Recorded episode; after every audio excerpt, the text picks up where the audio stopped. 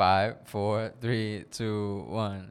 สวัสดีจ้าคุณกำลังฟังปั่นประสาท พอดแคสต์เนื้อหาประหลาดที่คนทั้งชาติ ต้องปวดสมอง อยู่กับโอมาสุดิสาร และอัสสลานเยรูซาเล็ม เนี่ยวันวันวันนี้ก็เลยอยากจะแบบมาขอความรู้อาจารย์อะไรประมาณนี้มากกว่าว่า เราเราอยากจะมองเออเรื่อง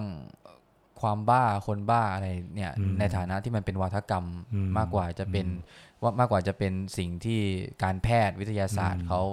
เขาอืม ให้ความหมายอะครับอืมแล้วโดยโดยเฉพาะเอ่อในสังคมไทยอะมคือผมคือสังคมไทยเราให้ความหมายความบ้า ซึ่งมันตรงกันข้ามกับความปกติอยู่แล้วใช่ไหมครับอาจารย์มแต่ว่าปกติเวลาเราพูดถึงคนบ้าเนี่ย เราจะเราจะเห็นภาพของคนบ้าตามท้องถนนพูดจาไม่รู้อืมเรื่อง คล้ายอืมๆคนไร้บ้านด้วยเป็นอืมเฉดที่ทับๆกันอะไรเงี้ยอืมแต่ว่าคนบ้าพวกนั้นน่ะคือคนบ้าที่พูดง่ายๆว่าแบบเราเห็นภาพแล้วเออเขาอยู่นอกระบบอยู่นอกอืมการงานอาชีพเหมือนพวกอืมเราอะไรเงี้ยแต่ว่าอืม พอมันมีกรณีการยิงหรืออะไรพวกเนี้ยอืมซึ่งคนพวกเนี้ยเป็นคนที่อยู่ในระบบระบบอืมราชการเสียโดยซ้ำมอะไรแบบเนี้ยแล้วแล้วพอพอออกมามีพฤติกรรมแบบนั้นน่ะอืมสังคมก็แบบมันมันอยู่นิ่งไม่ได้ มันจะต้องมีปรากฏการณ์แบบเขียนป้ายชื่อใหม่ให้กับอืมคนสองคนว่าเป็นแบบเขามีอืมอาการทางจิตนะ คุ้มคลั่งอืมหรืออะไรพวกเนี้ยไม่ปกติอืมแบบเราแล้วแน่นอนอืมอืผมก็เลยอยากจะรู้ว่าแบบในทางปรัชญาแล้วเนี่ยเราควรจะ make sense กับ อะไรประมาณนี้ยังไง มันมันเป็นเรื่องอำนาจของสังคมไหมมันเป็นหรือมันเป็นเรื่องการการสื่อสารกันของคนในสังคมหรือมันอะไรยังไงกันแน่ เอาเรื่องจ่าคนนี้เป็นตัวอย่างใช่ป่ะครับอ่าคำถามแรกคือเขาบ้าหรือเปล่า ผมคิดว่าเขาเขาไม่บ้าคือ ถ้าเผื่อมองว่าเขาป่วยเป็นโรคจิตหรือเปล่าขนาดที่จะต้องส่งโรงพยาบาลหรือเปล่าอะไรเงี้ยคิดว่าเขาไม่ แต่ว่าอ่า คือเขามีพฤติกรรมหลายอย่างที่ไม่เหมือนคนอื่นอันนั้นใช่เนี่ยชัดอยู่อยู่แล้วอะทีนี้ทำไมถึงคิดว่าเขาเขาไม่บ้าแบบที่ว่าเนี่ยก็เพราะว่าเขาเขารู้ตัวอยู่ว่าเขากำลังทำอะไร เท่าที่จำได้เนี่ยตอนที่เขาออกมาจากค่ายทหาร แล้วก็เหมือนกับ ทำอะไรอย่างที่เขาทำเนี่ยครับเขาก็โพสต์ Facebook ไปด้วยอืมแล้วก็อ่าพูดในทำนองว่านี่นะเขามีแผนในใจว่าจะอืมล้างแค้นครับมีบัญชีที่ต้องคิดข้อหนึ่งข้อสองข้อสามอืมแบบนี้แล้วเขาก็ทำตามสิ่งที่เขาวางแผนไว้ว่าจะจะเอาคืนจะคิดบัญชีอะไรเงี้ยคนบ้าตามธรรมดาเนี่ยจะไม่ ทำแบบนี้อืมจะไม่มีการวางแผนล่วงหน้าแบบนี้อืมอยากทำอะไรก็ทำณเวลานั้นอืมอะไรเงี้ยเอ่อแล้วก็อีกอย่างหนึ่งคือเขายิงปืนแม่นจากระยะไกลเนี่ยยิงแบบตายไปหลายคนใช่ป่ะใช่คนบ้าจริง ๆ ไม่น่าจะทำได้ขนาดนั้นนะเพราะว่ามันต้องอาศัยความนิ่ง มันต้องอาศัยสมาฝีมืธิอโอลิมปิกเลยอะเออเอออะไรทำนองเนี้ย เพราะฉะนั้นอันนี้คือ อาจจะมีความเข้าใจไม่เหมือนกันว่าคนบ้าคือคนแบบไหน อาจจะเรียกว่าคนบ้ามีหลายแบบ ก็พูดได้เพียงแต่ว่าคือคำว่าบ้ามันมีหลายความหมายอะ่ะครับมันมีบ้าแบบบ้าแบบไม่รู้เรื่องครับแบบแบบแบบอะไรอะ่ะเราอาจจะเคยเห็นในหนังอะไรเงี้ยครับ ที่มันบ้าจริงอ่าฮะๆเอ่อพูดไม่รู้เรื่องอะไรเงี้ยอ่ากับเอ่อคือ คนแบบอย่างนี้ ผมก็ไม่ถึงกับอยากจะเรียกว่าบ้าอย่างที่บอกอ่าหรือมันจะมีคนบางแบบที่เอ่อคิดไม่เหมือนคนอื่นอย่างมากๆอะไรเงี้ย ซึ่งสังคมมักจะมองว่าบ้าก็มีปัญหาไงคือคำเนี้ยมันลื่นไหลไงครับคำนี้มันลื่นไหลครับอ่าก็เลยอ่า มีมีเหมือนกับความเข้าใจไม่ตรงกันครับว่าไม่จะพูดถึงครับคำนี้ว่ายังไง คือข้อสังเกตะไรของผมเนี่ยคือ อย่างที่อาจารย์บอกว่าจ่าเขาเนี่ยยังไงเขายังไงเขาก็ไม่ใช่คนบ้าอย่างที่เราจะเข้าใจ เพราะว่าอืมเขายิงแม่นแล้วอืมเขาทำตามแผนเขาอืมเขาคอนเชียสพูดง่ายอืมๆระหว่างที่เขาทำใช่ไหมครับอืมแต่จริงๆอาอาจารย์ไอพฤติกรรมนั่นแหละที่สังคมอะหาว่าแกบ้า คือพฤติกรรมที่แบบยิงไปใช่ไลฟ์ใช่เฟซบุ๊กไปอะแล้วเออออารมณ์ดีอะเออเคยมีมีมีตัวประกันบอกว่า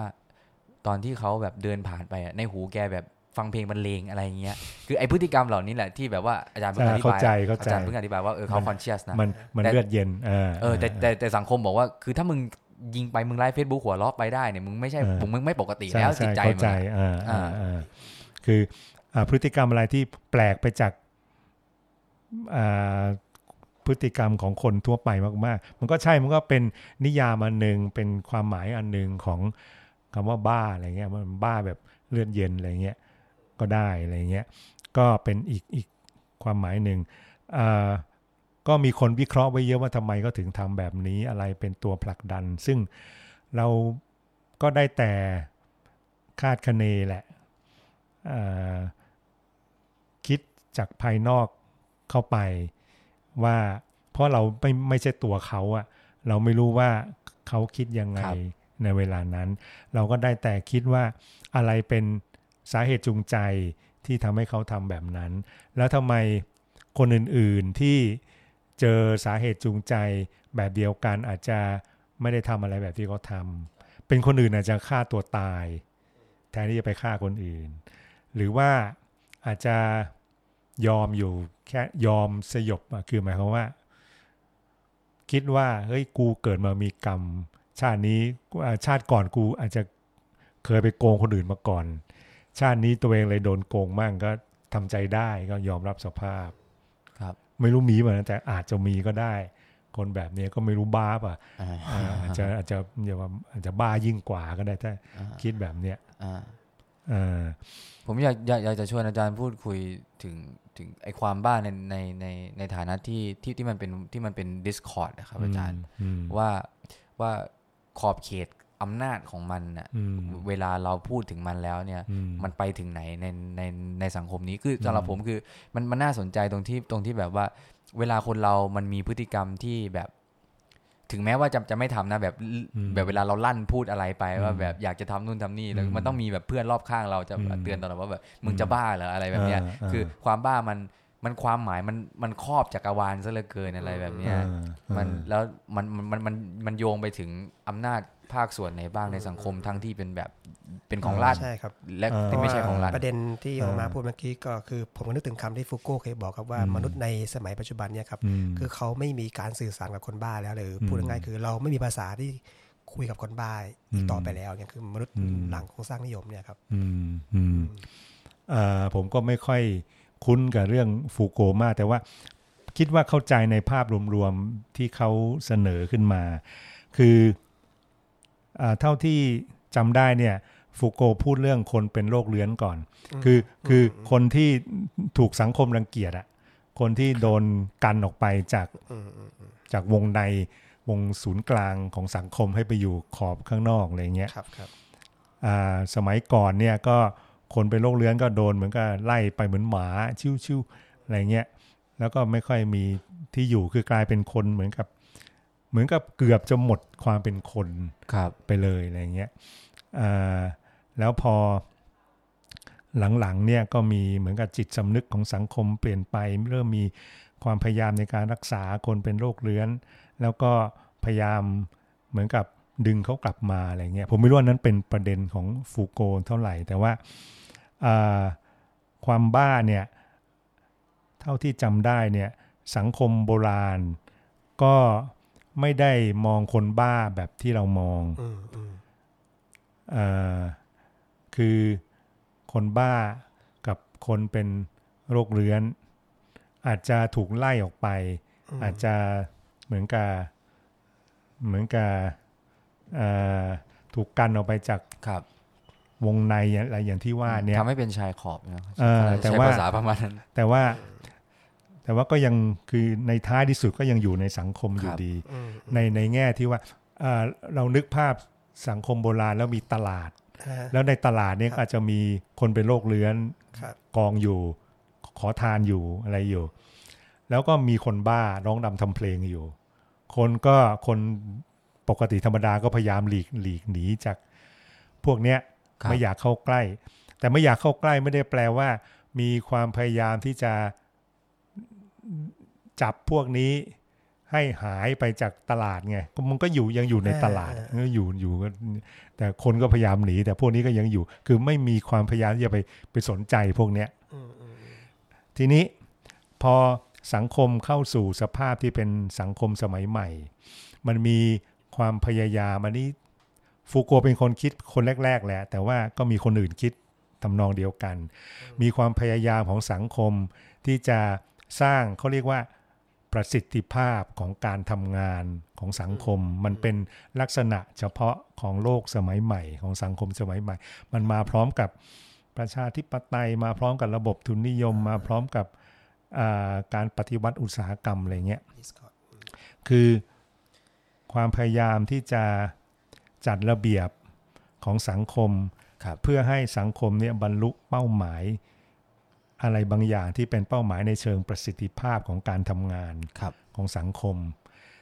มองในสายตาของทุนนิยมก็คือการอ่าภาษาอังกฤษเรียก maximization การทำให้มากที่สุดครับของกำไรการครับการสร้างกำไรให้เกิดมากที่สุด ซึ่งมันมันต้องอาศัยอ่า การจัดระเบียบเหมือนกับโรงงานอุตสาหกรรมอครับย่างเงี้ยอ่าทีนี้ไอการปล่อยให้สังคมแบบอะไรอะอยู่กับคนบ้า ปล่อยให้คนบ้าเพ่นพ่านอยู่ในตลาดอะไรเงี้ยมันอาจจะไม่สอดคล้องกับเป้าประสงค์ที่เปลี่ยนไปของสังคมครับที่ว่าเนี่ยก็เลยมีความพยายามที่จะดึงเอาคนบ้า กับคนเป็นโรคเรื้อนออกไปจากสังคมด้วยเอ่อเหตุผลว่าจะรักษาเขาก็เลยมีการจัดตั้งโรงพยาบาลบ้า แล้วก็ดึงพวกนี้เข้าไปทำให้เหมือนกับว่าสังคมเนี่ยดูตลาดคือสังคมโดยรวมทั่วไปดูสะอาดขึ้นฮะดูว่าทุกคนเนี่ยอ่ามุ่งหมายไปในในทางเดียวกัน มีจุดมุ่งหมายร่วมกัน เพราะฉะนั้นเราเห็นสังคมสมัยใหม่อย่าง ตามท่ารถไฟฟ้าเงี้ยครับครับเป็นตัวอย่างที่ชัดเจน ทุกคนเดินไปทางเดียวกัน ทุกคนเหมือนกับว่ามุ่งมั่นไปในในเป้าหมายของตัวเองอะซึ่งพอทุกคนมุ่งมั่นในเป้าหมายของตัวเองในภาพรวมก็คือเป้าหมายร่วมกันของสังคมอะอืมตามท่ารถไฟฟ้าจะไม่มีแบบประเภทมานั่งขอทานอะไรเงี้ยอืม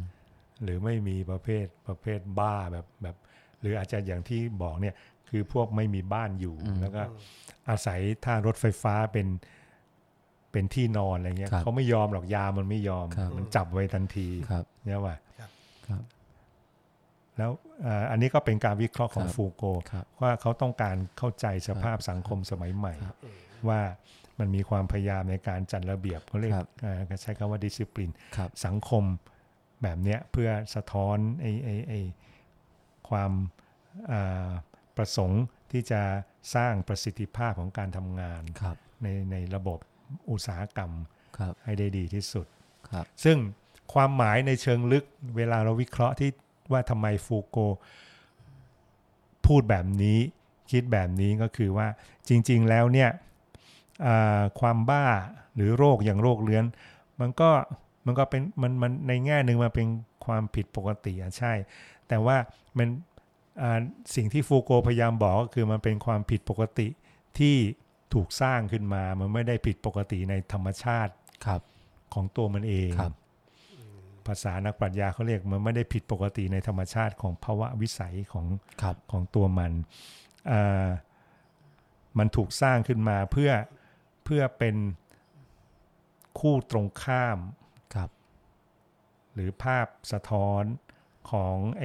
อ่าสภาวะสังคมสมัยใหม่ ว่าครับถ้าเผื่อเราไม่ทำอะไรแบบที่สังคมในมันมันไม่ใช่ว่ามันมีคนสั่งอะ่ะคืออากระแสสังคมทั้งหมดมันอ่าเป็นตัวบีบครับบีบครับบีบสมาชิกของครับสังคม ถ้าเผื่อเราไม่ทำแบบนี้ ถ้าเผื่อเราไม่ตื่นเช้าหกโมงครึ่งรีบออกไปทำงานตอกบัตรอะไรเนี่ยรีบไปขึ้นรถเมล์รถไฟฟ้าอะไรเราอาจจะถูก ตีตราว่าเป็นคนบ้าแล้วก็กลายเป็นเหมือนใช่หายไปจากสังคมอะไรครับอะไรแบบครับเนี้ยอันเนี้ยคือจุดที่พวกผมสนใจคือว่าไอ concept เรื่อง discipline นี่แหละ คือไอไอไอตัวตัวตัวคำว่าความบ้า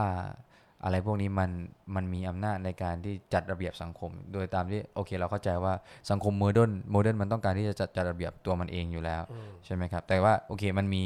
อำนาจในเชิงสถาบันที่มันเป็นหลักเป็นแหล่งแล้วเรามองเห็นได้โรงพยาบาลตำรวจ อะไรพวกนี้คือเราจับต้องอำนาจพวกนี้มันมองเห็นชัด แต่ว่าอำนาจที่มันมองไม่เห็นแต่แบบว่ามันมีส่วนในการจัดระเบียบความคิดและพฤติกรรมของเราอีกที อย่างเช่นเวลาที่ผมบอกว่าเวลาเราลั่นพฤติกรรมอะไรแบบเนี้ยแล้วก็จะมีคนทักท้วงตลอดเวลาว่ามึงจะบ้าเหรออะไรแบบเนี้ยคือเอาเข้าจริง ๆ แล้ว concept ของความบ้ามันมันไม่ได้เป็นคำพูดที่ที่ที่ที่มีความหมายอยู่ลอยๆ มันมันสื่อสาร concept ที่ที่มันจัดระเบียบตัวพฤติกรรมแล้วก็ชุดความคิดของเราเองด้วยอะไรอย่างเงี้ย ซึ่งซึ่งพอเราไปมองเหตุการณ์อย่างอย่างที่ผมบอกว่าเหตุการณ์ที่มันเกิดขึ้นเหตุการณ์กราดยิงอะไรเงี้ยคือสังคมมึงไม่สามารถที่จะเข้าใจเหตุการณ์กราดยิงในสถานะที่มันเป็นเหตุการณ์แบบวุ่นวายกราดยิงเฉยๆได้ไงคือไอตัวละครณที่นั้นจะต้องไม่มีความเป็นปกติอีกแล้วสำหรับสังคมอะคืออันนี้คือที่เราเห็นที่ที่สื่อมันสื่อออกไปอะนะคือดูการใช้คำของเขาใช่ไหมคุ้มคลั่งอาการอะไรพวกเนี้ยคือแบบว่ายิ่งพลเอกอภิรัตน์ก็ออกมาอืมรับ รับไปเลยว่ามันจะต้องเกี่ยวกับเรื่องจิตแน่อืมๆแล้วก็แกบอกว่ามันจะมีโปรเจกต์เรื่องการปฏิรูก็ปคือกองทัพบกจะได้ไม่ต้องรับผิดชอบเยอะแทนที่จะไปพูดเรื่องความผิดพลาดใช่ทางโครงไปพูสดเรื่ร้าองงจิตของกองทัพบกเรื่องได้เอ่ออะไรความสัมพันธ์ระหว่างใช่เจ้านายใช่กับลูกน้องนะใช่ใช่เออทั้งๆที่จริงคือมันอาจจะมีส่วนเรื่องความขัดแย้งในเรื่องของชั้นอำนาจ เรื่องเรื่องเงินอะไรมากกว่าเออใช่ไหมแต่พลเอกอภิรัตน์ก็รับไปเลยว่า เดี๋ยวเราจะมีโปรเจกต์พัฒนาเรื่องเออดูแลจิตสุขดูภาพแลดูแลให้หายบ้าของของทหารใช่ไหมเพราะฉะนั้นคือแกรับเอาลูกบ้านี้ไปเล่นยิ่งเลยตอกย้ใช่ำเออใช่เพราะฉะนั้นมันทำให้เราเห็นว่าไอ้สังคมเนี้ยมันไอ้นี่ได้ไงใช่ครับมันคือมันไปกับ concept นี้ได้มันเหมือนกับว่าเราพยายามชอบชอบอ้างเรื่องความบ้าเพื่อให้ตัวเองพ้นผิดหรือว่าชอบอ้างเรื่องพวกนี้เข้ามาครับคืออย่างอืมเคสเคสที่แบบเออขับรถชนปุ๊บแล้วก็อ้างว่าตัวเองเพิ่งไปหาหมอมาเพิ่งกินยาซึมเศร้าเพิ่งอะไรเงี้ยคือแบบ คือผมก็เลยสงสัยว่าไอ้การที่เวลาคนเรา อ่าทำผิดพลาดนู่นนี่นั่นอะทำไมชอบเออชอบยกเรื่องความแบบตัวเองมีเสียสติตัวเองกำลังอ่ารักษาโรคโรคแบบซึมเศร้าโรคบ้าอะไรอยู่อะไรเงี้ยคือ แบบผมก็เลยคิดว่าเออมันมันมีนัยยะอะไรบางอย่างอยู่ในการอ่าก็เรื่องมันพวกทำให้ตัวเองพ้นผิดไง ใช่ครับ อย่างเคสเคสที่ผมเคยอ่านข่าวอย่างต่างประเทศที่มีอ่าภรรยาฆ่าสามีเสร็จแล้วก็พอตำรวจเข้ามาปุ๊บเขาก็บอกว่าตัวเองไม่รู้เรื่องฟันไม่รู้เฟือนตัวแกล้งทำตัวไม่รู้เรื่องทั้งที่ตัวเองรู้เบลอไปพักหนึ่งแต่เขารู้ว่าการที่ตัวเองแกล้งเป็นบ้าเนี่ยมันจะแบบ อาจจะอาจจะทำให้มันเบาลงจากการที่ไปฆ่าคนอะไรอย่างเงี้ยครับมอาจารย์คือมันมีหลักการทางกฎหมายอยู่ว่า เวลาทำความผิดเนี่ยมันจะผิดเต็มที่ถ้าเปิดตัวคนทำเนี่ยมีเจตนาอืมคือรู้ตัวอยู่ว่าตัวเองกำลังทำอะไรครับเพราะฉะนั้นเวลาคนที่เขาไปฆ่าคนอื่น ที่เขาเตรียมการไว้ก่อนอ่าแล้วก็มีเจตนาพิสูจน์ได้ว่ามีเจตนาคือตั้งใจจริง ๆ ที่จะฆ่าคนนี้แล้วก็วางแผนล่วงหน้าอะไรเงี้ยอืม กฎหมายจะลงโทษหนักที่สุด ในขณะที่ฆ่าแบบบันดาลโทสะเช่น โดนหาว่าอะไรมี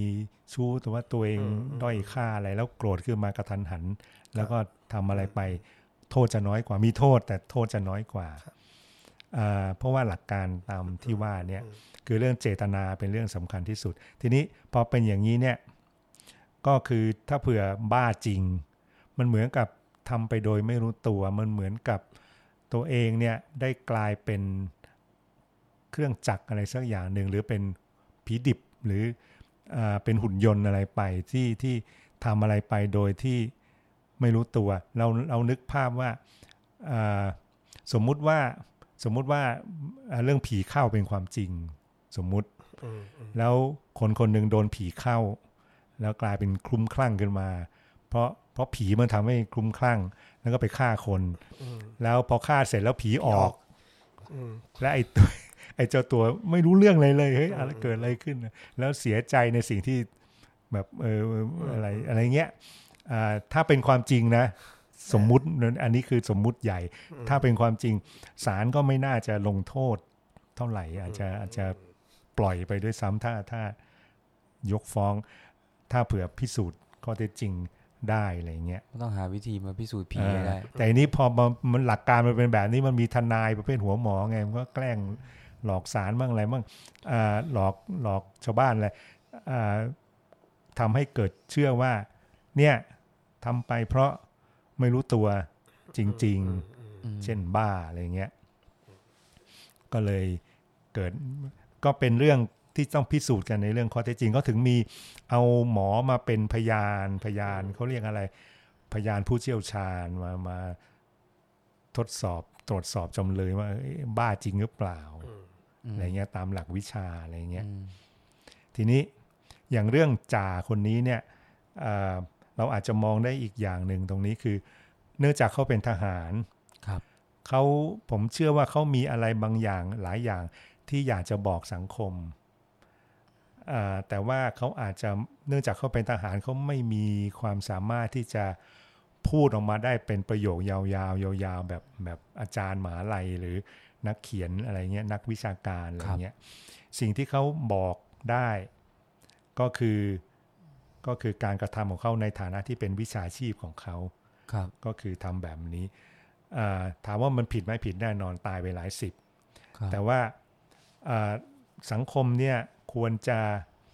อ่าเรียกดีโคดถอดรหัสครับ สิ่งที่เขาทำไป แล้วก็พยายามเขียนออกมาหรือเสนอออกมาว่า สิ่งที่เขาอยากจะบอกแก่สังคมเนี่ยอืมผ่านการกระทำของเขาที่เขาเขาเชื่อ อาจจะเขาอาจจะไม่ได้คิดดังๆในใจหรือแต่เป็นอะไรที่อยู่ภายในการกระทำของเขาเป็นเบื้องหลังที่เขาอาจจะไม่รู้ตัวก็ได้ แต่เขาทำออกมาเนี่ย เราพยายามถอดรหัส การกระทำของเขาให้ให้ได้ออกมาว่าเขาต้องการบอกสังคมว่าอะไรอืมเช่นความไม่ยุติธรรมในกองทัพอะไรที่ความคับแค้นอะไรของครับเขาเนี่ยอ่าแล้วอันเนี้ยจะเป็นสิ่งสำคัญอันหนึ่งที่จะเหมือนกับว่าเราจะมีมาตรการที่จะป้องกันไม่ให้เหตุการณ์แบบเดียวกันครับเกิดขึ้นอีก ผมคิดว่าเรื่องจ่าเนี่ยคล้ายๆกับ มีหลายอย่างคล้าย ๆ กับเรื่องผู้พิพากษาที่ภาคใต้ที่ยิงตัวเองอะาครับ แล้วดันไม่ตายอะครับ คือเขาเหมือนกับว่าเขาคับแค้นอะไรบางอย่าง มีอะไรบางอย่างที่อยากบอกสังคมครับ แต่ว่าอย่างผู้พิพากษาเนี่ยเขาสามารถเขียนจริง ๆเขาก็เขียนออกมานะอ่าเขาเขียนมาหลายหน้านะเขียนเสร็จแล้วก็ยิงตัวเองเมื่อเหมือนกับว่าไอ้การยิงตัวเองเนี่ยมันเป็นเหมือนกับอยากให้คนมามารับรู้ครับสิ่งที่เขาอยากจะบอก แก่สังคมครับอะไรเงี้ยแต่บังเอิญว่าพอเขาไม่ตายเขาก็เลยโดนสอบสวนโดนทางวินัย แล้วหลังจากนั้นข่าวของเขาก็เงียบไปเลย แล้วก็เราก็ไม่รู้ว่าเกิดอะไรขึ้น กับตัวเขาไม่รู้ว่าออกจากโรงพยาบาลยังหายยังกลับมาทำงานได้หรือเปล่า หรือว่าโดนสั่งพักงานหรือโดนอะไรอะไรครับอะไรแบบเนี้ยแล้วก็ไม่รู้ว่าในใจเขาในตอนนี้ เวลาเนี้ยคิดว่ายังไง แต่ว่า ประเด็นที่ผมคิดว่าสองเรื่องเนี่ยเปรียบเทียบกันได้ก็คือว่ามันมีความพยายามในการบอกสังคมอะไรบางอย่างอ่าด้วยการกระทำที่รุนแรงเพื่อให้สังคมเนี่ยหันมารับรู้ในสิ่งที่มันมันต้องถึงจุดสุดๆแล้วที่ตัวเองไม่มีทางไปจริง ๆ ถึงจะทำอะไรแบบนี้ครับลงไปได้อะไรเงี้ยเพราะฉะนั้นจะคิดว่า บ้าไหมก็เอ่อคือไม่ถึงกับ ไม่ถึงกับบ้าแบบบ้าไม่รู้เรื่องอะไรเงี้ยอืมคือเป็นบ้าประเภทรู้เรื่องคือบ้าในฐานะที่ว่าทำอะไรไม่เหมือนคนอื่นครับแต่ว่าไอ้ความที่ทำอะไรไม่เหมือนคนอื่น แล้วก็เป็นอาชญากรรมร้ายแรงสำหรับในกรณีของจ่านะที่ยิงคนอื่นที่ไม่ได้อ่ายิยิงตัวเองเนี่ยอืมมันอ่า มันยอมยอมรับไม่ได้มันเป็นความผิดแน่นอน แต่ว่าครับเราต้องมองให้ลึกไปกว่าความผิดของเขาอะครับ ไม่งั้นเราจะไม่ได้บทเรียนอะไรจากเหตุการณ์ครับอันเนี้ยอาจารย์คิดว่าสังคมได้บทเรียนอะไรกันไหมเพราะว่าเราเราไม่ได้มาดีโคดอะไรกันนะเราก็มองหาคนบ้าคนต่อไปอย่างรวดเร็ว ก็อันนี้เป็นเรื่องน่าเสียดายอันหนึ่ง ไม่อ่าคือผมว่ามุมมองนี้มันมันยังไม่ได้รับการสื่อสารก็คือว่าสังคมไม่ได้คิดว่าการกระทำของจ่าเป็นการสื่อสารต่อสังคมในภาพกว้าง เพราะใช่ไหมเพราะว่าคนก็จะคิดว่ามันคือมันเป็นเรื่องของเขากับกับหัวหน้าในระดับชั้นอำนาจเขาที่ที่ที่ที่เขาระเบิดมาแล้วเขาก็พฤติกรรมเขาก็มันก็ลากระเบิดปะทุต่อไปอะไรแบบเนี้ยหลังจากนั้นอะไรที่เกิดขึ้นก็คือ การที่มันเป็นอาการแกมันไหลไปแล้วไงไม่ยังยังไม่มีใครมาบอกว่าเออจริง ๆ แล้ว การการที่เขาทำขนาดนั้น ถึงแม้อาจารย์จะบอกว่าอะไรนะ รู้ตัวหรือไม่รู้ตัวก็แล้ว แต่มันต้องเป็นการสื่อสารต่อสังคมในภาพกว้าง ถึงถึงแมสเซจอะไรสักอย่างหนึ่งอ่าอ่าคือเมสเซจนั้นนะตัวจ่าเองอาจจะไม่สามารถจะบอกมาได้ตรงๆ ถึงแม้ถึงสมมุติว่าเราคุยกับเขาเขาอาจจะบอกมาไม่ได้หรอก เพราะว่าเขาไม่ได้มีความสามารถในการใช้ภาษาใช้ถ้อยคำอะไรแบบครับนักเขียนหรือนักวิชาการเป็นหน้าที่ของพวกเราที่สนใจเรื่องความรู้ความคิดเนี่ย ที่จะตีความสิ่งที่เขาทำออกมา ให้ให้เป็นบทเรียนออกมาครับ ซึ่งอาจจะสะท้อนโครงสร้างของอำนาจในกองทัพครับ ซึ่งมันปนกันมั่วระหว่างความสัมพันธ์ในเชิงวิชาชีพ เช่นเจ้านายกับลูกน้องในฐานะเป็นแบบอ่ากองทหารครับกับความสัมพันธ์แบบส่วนตัวแบบเฮ้ยเอ่อยืมเงินกันหรือว่าอ่าขายที่กันถูกๆโกงเงินรัฐบาล โกงเงินของกองทัพ อะไรเงี้ย ครับอ่าผมไม่รู้ว่ารายละเอียดจำไม่ค่อยได้แล้วว่าใครโกงใครครับกู้เงินมาแล้วก็อ่ามีเงินทอนอะไร อะไรพวกเนี้ยครับคือมันครับผิดไปจากที่ควรจะเป็นอะอืมแล้วไม่ว่าจะยังไงเนี่ยหลักการก็คือว่าเอ่อความสัมพันธ์ในแง่ส่วนตัวเรื่องกู้เงินขายของขายที่อะไรเงี้ยเนี้ยครับอ่ามันไม่ควรมีที่มาที่ไป มันไม่ควรมีที่อยู่ ในความสัมพันธ์ระหว่างเจ้านายกับลูกน้อง เพราะว่ามันจะทำให้เกิดผลประโยชน์ขัดกันครับเพราะว่าลูกน้องก็ไม่อยากจะขัดใจเจ้านายครับแล้วไอ้ความที่ไม่อยากขัดใจเจ้านายการที่เจ้านายสามารถสั่งได้ ก็เลยกลายเป็นว่าเจ้านายสามารถหาผลประโยชน์จากลูกน้องได้ ด้วยความสัมพันธ์อีกแบบหนึ่งในฐานะที่ตัวเองเป็นผู้บังคับบัญชา มันก็เกิด conflict of interest ครับซึ่งเรื่องเนี้ยควรจะให้สังคมครับรับรู้ครับ แล้วก็หามาตรการอ่าไม่ให้เกิดขึ้นอีกครับแล้วก็ที่พบทบบอกว่าอ่าเปิดสายตรงเบอร์นี้อ่าใครโทรมาได้อ่าฮะก็ข่าวหลังๆ บอกไม่มีใครโทรมา เพราะว่าอย่างอื่นมันไม่เปลี่ยนไงครับมันมีแค่นี้ใครจะกล้าโทรมาครับอะไรเงี้ยอาจารย์คิดว่ามันเป็นไปได้ไหมว่า อย่างเช่นอย่างอย่างเช่นอาจารย์อย่างที่อาจารย์สุรชาติชอบพูดเรื่องการปฏิรูปไอ้ security sector เนี่ยอืมแล้วแล้วโปรเจกต์มันมีแพทเทิร์นต่าง ๆ นานาวิธีการทำมันทำยังไงอะไรพวกเนี้ยอาจารย์คิดว่าเป็นไปได้ไหมที่เรื่องที่เราขับเคลื่อนแบบนั้นอะขับเคลื่อนกันให้ตายไปเป็นสิบยี่สิบปีทำไม่ได้ สุดท้ายแล้วอะกองทัพอะจะสามารถติดชั้นติดแบบกำแพงแล้วอะแบบต้องปฏิรูปตัวเองเพราะเหตุการณ์อะไรแบบเนี้ยเหตุการณ์ที่แบบมันไม่ได้มี movement มาขับเคลื่อน หรือว่ามันไม่ได้มาจากในรัฐสภา มันไม่มาจากการตกลงกันหรืออย่างในยุโรปคือทำสงครามแล้วปฏิรูปกองทัพอะไรแบบนี้เราไม่มีอืมอาจารย์คิดว่าเป็นไปได้ไหมถ้าแบบเหตุการณ์อย่างจ่านี่ซ้อนกันมากๆเนี้ยมันมันเป็นไปได้แต่ช้า เพราะว่ากองทัพมีผลประโยชน์ผูกพันกับการที่มันเป็นสภาพแบบเนี้ยมีคนชอบที่จะให้เป็นแบบนี้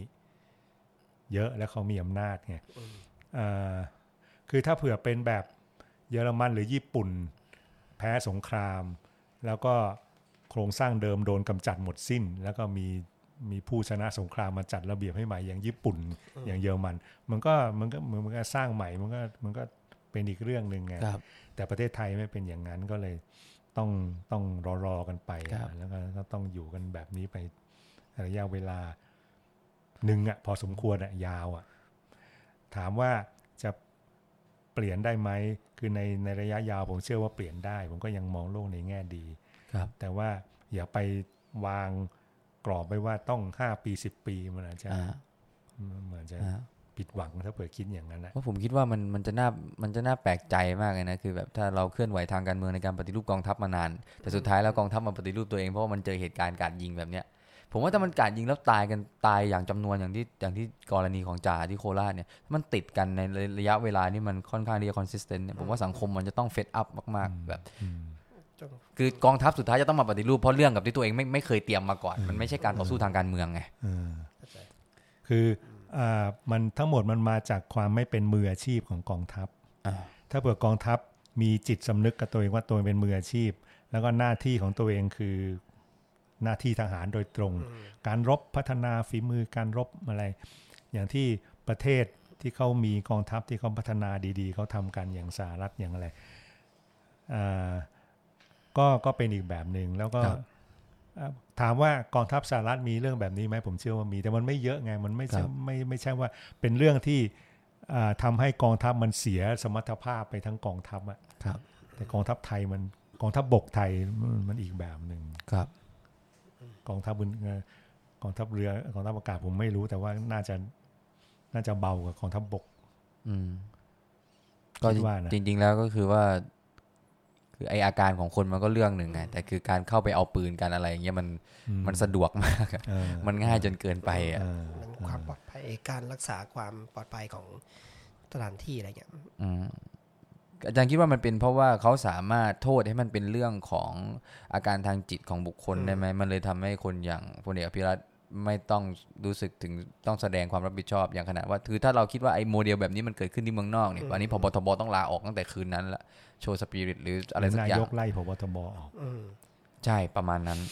คือปล่อยได้ทั้งคืนอะไรอย่างเงี้ยครับอืม ไม่ใช่คือของเราอะคือเขาไม่ไล่กันออกอยู่แล้วถูกไหมอืมแต่ว่าไอตัวเขาเองไม่ได้รู้สึกว่าเออนี่ไม่เป็นความรับผิดชอบ แต่ว่าเขาออกมาพูดตอนที่เขามีทอล์กของเขานะว่าอย่าให้อย่าไปด่ากองทัพให้มาด่าผมในฐานะเป็นผู้บังคับบัญชาอะไรอย่างเงี้ยแต่ว่าก็ก็แค่นั้นไงก็บอกว่าให้สังคมมาด่าตัวเอง แต่ก็ไม่ไม่ทำอะไรมากกว่านี้ละเออเออก็คือว่าโครงสร้างอ่าการบอกว่าอ่าให้มาด่าตัวเองเนี่ยก็คือว่าอย่าไป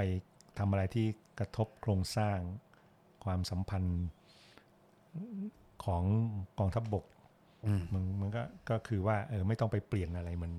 ข้างในอืมให้ให้ให้ให้เป็นเรื่องส่วนตัวไปอะไรอย่างคเงี้รัยบก็ถ้าเป็นอย่างนั้นอย่างเดียวโดยไม่มีอะไรอย่างอื่นเปลี่ยนแปลงมันก็มันก็ไม่เปลี่ยนอะไรเท่าไหร่มันก็แค่เปลี่ยนตัวบุคคล อย่างมากก็มีพอบทพผอบทบคนใหม่มา ซึ่งก็จะโดนกลืนเข้าไปในระบบเดิมอยู่ดีอืมอะไรเงี้ย สิ่งที่เราอยากเห็นสิ่งที่ประชาชนอยากเห็นคือ เราอยากเห็นกองทัพที่มีประสิทธิภาพที่ทำงานเป็นมืออาชีพอะครับ แล้วก็ไม่ต้องมายุ่งการเมืองอะคุยประชาชนดูแลการเมืองกันเองได้อะอ่าก็หนีไม่พ้นทุกอย่างมันเหมือนกันลงมาที่การเมืองอืมคือสังคมไทยเนี่ยเป็นทั้งแบบทั้งภาคเศรษฐกิจแล้วก็การเมืองอะไรเงี้ยเป็นเป็นเป็นสังคมที่มี เงื่อนไขที่เพอร์เฟกมากเลยนะการการการจะทำให้คนเป็นบ้าเนี่ย คือมันมันมันมันน่าเป็นนะอาจารย์เออเออไม่รู้ว่าอาอาอาอาอาจารย์ในในฐานะแบบเป็นนักปรัชญาต้องทำอะไรเงี้ยใจอาจารย์เคยเจออะไรแบบนี้เปล่าว่าแบบเคยรู้สึกว่าตัวเองคุยกับคนปกติไม่รู้เรื่องไหมผมไม่รู้ผมไม่ใช่ลูกศิษย์อาจารย์แต่ถ้าคนอย่างทเนศวงศ์ยานาวาเนี่ยจะเจอบ่อยเป็นนักศึกษาหาว่าบ้าว่าคือผไม่มรู้เป็เรื่นองคนประเภทเหมือนกับอืมอะไรอะอ่าไม่ค่อยเถียงอะไรกับใครอะ ครับถ้าไม่จำเป็นน่ะครับ ก็คุยไปได้เรื่อยๆ คุยได้กับทุกคนน่ะครับ เรื่องไหนขัดแย้งกันมากๆ ก็ก็พยายามเลี่ยงไม่พูดเรื่องนั้นน่ะครับ เว้นแต่ว่าเขาอยากจะมาคุยเรื่องนี้เองก็ก็คุยครับได้ แต่จะไม่ประเภทไปทะเลาะกับใครโดยไม่จำเป็นอะไรเงี้ยอ่าเพราะฉะนั้นก็เลยไม่ค่อยมีเหตุการณ์ที่ว่าผมคุยกับคนอื่น ไม่ค่อยรู้เรื่อง คุยได้หมดแหละ แม่ค้าอะไรคนขับแท็กซี่อะไรคุยได้หมดแหละอาอาจารย์อยู่กับงานแบบงานวรรณกรรมทางปรัชญานี่มาตั้งแต่ตอนอาจารย์เรียนเลยไหมครับ ตอนปอเอกเลยไหมก็ทำงานด้านนี้มาตั้งแต่จบก่อนจบก็เรียนก็อาจารย์เกอาว่จารย์ทำงนผมอยากรู้คนอย่างแบบนักปรัชญาอะไรพวกเนี้ยเขาคอนเซปชวลไลซ์โลกแห่งความเป็นจริงนอกหนังสือเขายังไง ก็เหมือนคนทั่วไปไงก็ถึงไม่คือคนบางทีคนทั่วไปมันไม่รู้มันไม่ได้ตั้งคำถาม คือผมคิดว่าคนที่แบบ ชินชากับการอ่านงานเขียนเชิงปรัชญาอะไรพวกนี้มันมันมันน่าจะลำคาญในการที่แบบเราเห็นอะไรเหมือนเราเห็นไปแล้ว เหมือนเราเห็นผีไปแล้ว เราไม่สามารถทำให้ตัวเองไม่เห็นได้ มันต้องมาตั้งคำถามว่าอันนี้เป็นวัฒกรรมอันนี้เป็นเป็นการกดทับเชิงอำนาจเป็นนู่นนี่นั่นเป็นอะไรก็ไม่รู้อะก็เอ่อเราพยายามที่จะมองโลกผ่านสายตาของคนอื่นด้วยไงไม่ใช่ว่ามองตามสายตาของเราคนเดียวอ่า สายตาของเราคนเดียวอาจจะเป็นอย่างที่คุณว่า แต่ว่าคนอื่นเขาอาจจะไม่ได้มองแบบที่เรามองก็อาจจะมองอีกแบบหนึง่งอย่างเรื่องจ่าคนเนี้ยอืมผมก็พยายามจะเหมือนกับถ้าผมเป็นเขาอ่าคือถ้าผมเป็นเขาทำไมเขาถึงทำแบบนี้ เหมือนกับพยายามจะเข้าไปอยู่ในจิตใจเขาพยายามจะเข้าใจว่าทำไมเขาถึงทำแบบที่เขาทำอะไรเงี้ย คนอื่นก็เหมือนกันก็ชาวบ้านทั่วไปคนนั้นคนนี้เขาก็มีมีมีเหมือนกับพื้นเพความคิดอะไรแตกต่างกันน่ะครับอ่าเพราะฉะนั้นเนี่ยก็ไม่ใช่ว่าผมจะเหมือนกับแยกตัวเองออกไปจากโลก อันนี้ไม่รู้พูดแทนคนอื่นได้ป่ะนะแต่ว่าบางทีผมก็แยกบางทีผมก็อยากอยู่คนเดียวเงียบๆนั่งคิดอะไรของครับตัวเองอะไรคเงี้รัย บบางทีก็ไปคุยกับใครต่อใครอืมคนที่เขาอยากคุยด้วย หรือมีคนมาชวนคุย ผมก็คุยกับเขาอะไรอย่างเงี้ยครับทีอืมทีนี้ผมอยากถามอาจารย์ว่าในในเรื่องของการมองคนบ้าในมุมในมุมมองของอาจารย์นะครับอืมคนบ้าที่เราเข้าใจว่าเอออยู่ตามถนนเดินแก้ผ้าอืมคุยไปเรื่องเนี่ยอืมคือในในเรื่องอาจจะอาจจะมองในเรื่องเสรีภาพก็ได้ครับ อาจารย์มองว่าในอืมในเชิงเสรีภาพอาจารย์มองยังไงครับ ระหว่างคนปกติแบบเรากับคนแบบนั้นอะที่เราเรียกว่าคนบ้าใช่ว่าผมเสนอไปใน part ที่แล้วเราที่เราอัดกันเอง ผมบอกว่าคนบ้ามีเสรีภาพมากกว่าเราหนึ่งร้อยเปอร์เซ็นต์อืมแล้วผมมองว่าคือคนแบบเราด้วยซ้ำที่อยากจะบ้า ในขณะเดียวกันคนบ้าแม่งไม่ได้อยากกลับมาเป็นแบบเราอืมประเด็นนี้น่าสนใจครับคือถ้าเผื่อพูดกันเรื่องแบบถ้าเผื่อตามอ่าประเด็นจากที่พูดกันเมื่อกี้เรื่อง discipline อะไรแบบของอ่าฟูโกต์เนี่ย คนบ้าไม่มีเสรีภาพ เพราะว่ามันจะโดนจับทันทีอืมครับอ่าแก้ผ้ากลางถนนครับตำรวจมาจับทันทีครับอืมข้อหาอนาจารครับ เพราะฉะนั้นเนี่ยมันก็มันไม่มีเสรีภาพไง มันโดนจับไงครับอืมอืมมันโดนในดิสซิปลินของสังคมครับมามาตีกรอบครับ แต่ว่าทางอ่ามุมมองภายใน สมมุติเราเป็นคนบ้า เราคิดว่าเรามีเสรีภาพ เราอยากแก้ผ้าเมื่อไหร่ก็ได้ครับอันนั้นน่ะใช่ใช่เสรีภาพในมุมมองส่วนตัวอืมของคนคนนั้นใช่เออใช่ที่ผมเสนอนั่นแหละ คือผมคือแบบสำหรับคนบ้าผมคิดว่าคือ วิธีคิดของเขามันอันล็อก โดยที่วิธีคิดของเรามันล็อกไว้ คือคือโอเคถึงเพแม้ราะว่าว่าเราเรารู้ว่ากฎหมายใช่เราเรารู้ไงเรารู้แก้ผ้าก็ไม่ไม่ได้ได้นะอะไรเงี้ยเราออเพราะว่าเพราะว่าเรารู้เพราะเราเพราะเราเข้าถึงไอ้ความรู้ชุดนั้นอะไรเงี้ยมันเลยครับทำให้ครับวิธีคิดของเราอะอืมเราจัดระเบียบวิธีคิดตัวเองใช่ไหมคือคนบ้าโอเค เวลาเขาแอคออกไปเนี่ยรัฐมันก็แอคกลับอยู่แล้วอะไรแบบเนี้ยแต่ว่าในการที่เขาตัดสินใจอะเสรีภาพในในทางความคิดเขาคือแบบว่ามันพุ่งทะยานกว่าเราเยอะมากเออเออเราก็คิดได้ว่าเอ่อเรามีเสรีภาพ แต่ว่าเสรีภาพนั้นแลกมาด้วยเออใช่อะไรใช่อะผลพวงอะคืออาถามว่าอยากแก้ผ้าเดินออกไปชั้นล่างของตึกนี้ตอนนี้ได้ใครห้ามได้แต่ว่าอ่าคนจะมองอะไรเออเราก็ใช่รู้ว่ามันจะเกิดใช่ผลอะไรขึ้นอะไรเงี้ยแต่คนบ้ามันหลุดแล้วไง มันไม่มันหลุดจากมันไม่วงแคร์มันมันใช่อาจจะรู้ใช่ so what มันมันมันใช่ไม่แคร์ใช่คือคือที่ที่มันหนักกว่านั้นก็คือว่าคือคนบ้าเขาเขาไม่ต้องมา มาตามเทรนด์ทุนนิยมอย่างที่เราต้องทำอะก็ใช่ไหมเขาไม่ต้องตื่นมาแต่เช้าปลุกใส่สูทปลุกใช่ไปเขาทำงานเขาไม่เขาไม่ต้องแบบตอกบัตรวันจันทร์อะไรอย่างเงี้ยคือแบบว่าเออแบบนี้อันเนี้ยคือที่ที่ที่ที่เขาหลุดไปได้อะไรเงี้ยผมเคยคิดถึงขนาดว่า ผมคิดว่ามันต้องมีบางช่วงที่คนบ้า รู้ตัวว่าตัวเองอะเอ้ยหายบ้าได้เว้ยแต่ไม่กลับมาเพราะอยู่ตรงเนี้ยสบายแล้วเออหลุดแล้วเออสังคมทำอะไรกูไม่ได้ทุนนิยมทำอะไรกูก็ไม่ได้เออ บ้าแค่แบบเงียบๆไว้ ไม่ต้องออกไปข้างนอกมากเดี๋ยวตำรวจจับถ้าแบบ ถ้าตำรวจไม่จับก็โอเคแล้วอืมอย่างตามพวกหนังจีนอะไรอย่างนี้ก็มีเหมือนกับคนที่ฝึกวิชาสูงมาก ๆ หรือ หรือพระที่นั่งสมาธิสูงมาก ๆ อะไรเงี้ยเหมือนกับบรรลุธรรมอะไรเงี้ยคนอื่นมองกลายเป็น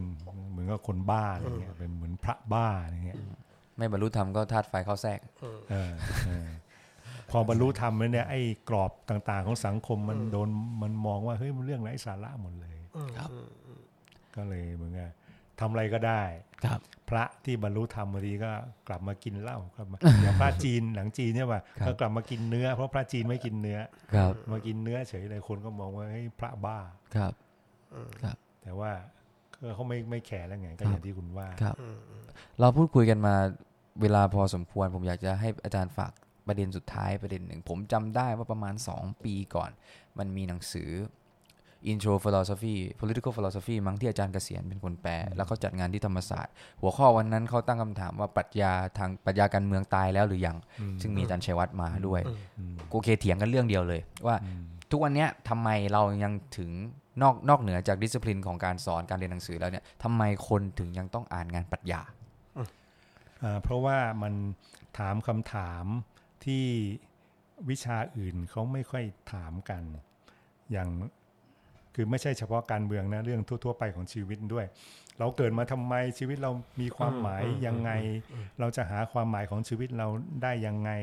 ชีวิตเรามีความหมายจริง ๆ หรือเปล่าหรือเป็นแค่เศษฝุ่นอะไรพวกเนี้ยวิชาอื่น ๆ เศรษฐศาสตร์และนู่นนี่อะไรสังคมวิทยา เขาไม่ค่อยถามตรงๆหรอก มีแต่ปรัชญานี่แหละครับมีแต่ปรัชญาที่จะถามตรงๆเนี่ยแต่ไหนแล้วก็พยายามหาคำตอบ เพราะฉะนั้นเนี่ยมันเป็นวิชาที่ลงไปถึงรากเหง้าของของชีวิตของของอาความเป็นอยู่ของเราอะในครับฐานะที่เราเป็นมนุษย์น่ะครับอันนี้คือตอบตามทัศนะอย่างพวก existentialist ครับทั้งหลายฌองปอลซาร์ตร์เซอเรนเคียร์เคกอร์ ครับความเป็นอยู่ฟรีดริชนีทเช่ความเป็นอยู่ของเราในฐานะที่เราเป็นมาร์ตินไฮเดกเกอร์ความเป็นอยู่ของเราในฐานะที่